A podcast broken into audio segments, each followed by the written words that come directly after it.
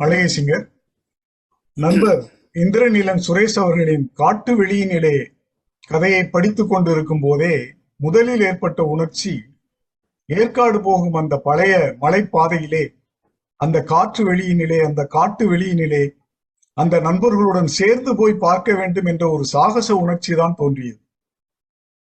அந்த மலைப்பாதை பற்றிய அவரது வர்ணனையும் அதில் வரும் காட்டாறு பற்றிய அந்த வர்ணனையும் அந்த நண்பர்களின் உரையாடல்களும் சேர்ந்து அந்த அளவு ஒரு ஆர்வத்தை உண்டாக்கியது.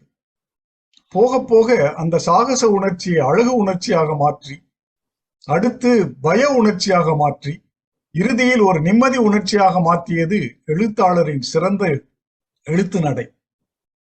சாகச மனப்பான்மையுடைய கல்லூரி நண்பர்கள் ஐவர் மோகினிப்பை நடமாடும் இடம், காட்டாறு திடீரென்று பெருக்கெடுத்து வரும் இடம் என்று சொல்லப்படும் அந்த ஏற்காட்டு மலை பாதையிலே பயணம் செய்து சில சந்தோஷ பய அனுபவங்களோடு திரும்பும் நிகழ்ச்சி தான் இந்த சிறுகதை. இதை இந்திரநீலன் அவர்கள் விவரிக்கும் விதத்தில் தான் இருக்கிறது கதையின் சுவாரஸ்யம். காட்டாறு தாண்டி மலை மேல ஏறாதீங்க, பிச்சு புள்ள புடிச்சுக்கும் என்று அந்த ஆடு மேய்ப்பவர் சொல்லும் ஆரம்ப வரியிலேயே கதையின் சஸ்பென்ஸ் ஆரம்பித்து விட்டது.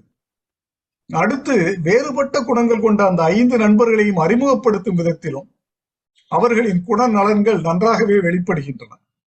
அதிலும் நண்பன் ஒருவன் சொல்லுகின்ற இந்த வரிகள், ஏறும்போதுதான் கஷ்டம், உச்சியில ஏறி கீழே பார்த்தா உலகமே நம்ம காலடியில கிடக்கும், இதையெல்லாம் அனுபவிக்காம இன்னும் எத்தனை நாள் தான் இட்லி தட்டு வடைன்னு சாப்பிட்டுக்கிட்டு இருப்பீங்க என்று சொல்லும் போது நமக்கே இட்லி சாப்பிட்டு கொண்டு இருந்தாலும் வச்சுட்டு எழுந்து அவர்களோடு சேர்ந்து கொண்டு ஓட தோன்றுகிறது. அப்படித்தான் சற்றே தயங்கிய வேறு ஒரு நண்பனுக்கும் தோன்றுகிறது அந்த கதையிலே. அந்த நண்பர்களின் ஆர்வமும் வேகமும் படிச்சென்று வெளிப்படும் இடம் இது. அதைத் தொடர்ந்து அவர்கள் மலையேற ஆரம்பித்த பின் தெரியும் காட்சிகள் அவர்களுக்கு மட்டுமல்ல நமக்கும் கண்ணுக்கு இனிமையாகவும் சற்றே பயமாகவும் இந்திரநீலன் அவர்களின் எழுத்து வலிமையால் தெரிகின்றன. உதாரணத்திற்கு 1-2 வரிகள். உயரே ஏற ஏற இயற்கை தன் பச்சை பட்டாடையை விரித்து காண்பித்தது. 10க்கும் மேற்பட்ட பச்சை கிளிகள் ஒன்றாக பறந்து சென்றன. என்றோ வந்த காட்டாறு வெள்ளத்தில் ஒரு பாலம் தூக்கி வீசப்பட்டுள்ளது தெரிந்தது. பாலத்தின் ஒரு தூண் அருகில் இருக்க அடுத்தது 20 மீட்டர் தாண்டி ஒரு பாறையின் நடுவே அனாதையாக சிறுகி இருந்தது. வெயில் சூடு குறைந்தது, ஆனால் காற்று குறைந்து சற்று வெக்கையாக இருந்தது. உயரத்தால் ஏற்படும் மிதமான குளிரை உணர முடியவில்லை.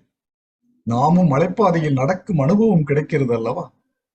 மச்சான், தாகம் ஒட்டிக்கிடுதுரா என்றான் வினோத். எனக்கு நான் முதல் வேளை தண்ணியை தேடுறதுதான் என்றான் அமித். கதையை படித்து கொண்டு போகும் நமக்கும் அந்த மலை ஏற்றத்தில் நான் வறள்கிறது. அங்கே தெரிகிறது ஒரு குடிசை. அதை எப்படி வர்ணிக்கிறார் கேளுங்கள். ஒரு பெரிய பாறையை ஒட்டி ஒரு சிறு தட்டு குடிசை போன்ற அமைப்பு. பாதி நீட்டிக் கொண்டிருந்த பாறை மேல் காய்ந்த மரக்கிளைகள் தழைகள் கூரை போல் மூடியிருக்க மிகச்சிறிய பொந்து போன்ற துவார வாசல். அங்கே மேல்பாகம் உடைந்த ஒரு பானை இருந்தது. எட்டி பார்த்தான், உள்ளே தண்ணி. இப்போது திடுக்கிட வைக்கிறார் நம்மை.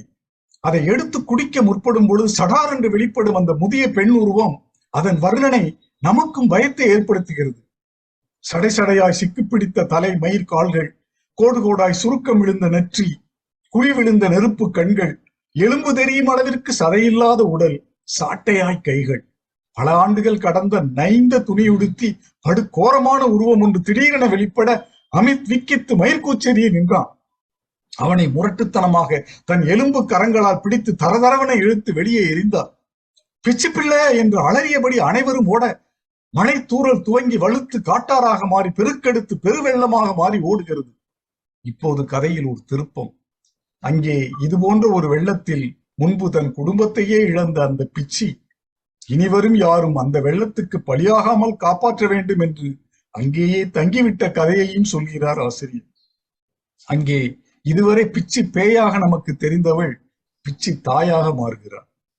இப்போது அந்த பிச்சி பேயிடம் இருந்து தப்பித்து ஓடியதாக நினைக்கும் அவர்கள் திரும்பி பார்க்க அவர்கள் முன்பு பார்த்த பாலத்தின் மிச்சத்தூணும் உடைபட்டு சிதறி ஓட பெரும் வெள்ளத்தின் கொடூர காட்சியை பார்த்து தங்களை எவ்வளவு பெரிய ஆபத்தில் இருந்து அந்த பிச்சி தாய் காப்பாற்றியிருக்கிறாள் என்று உணர்ந்து கடைசி வரி இப்படி முடிக்கிறார்.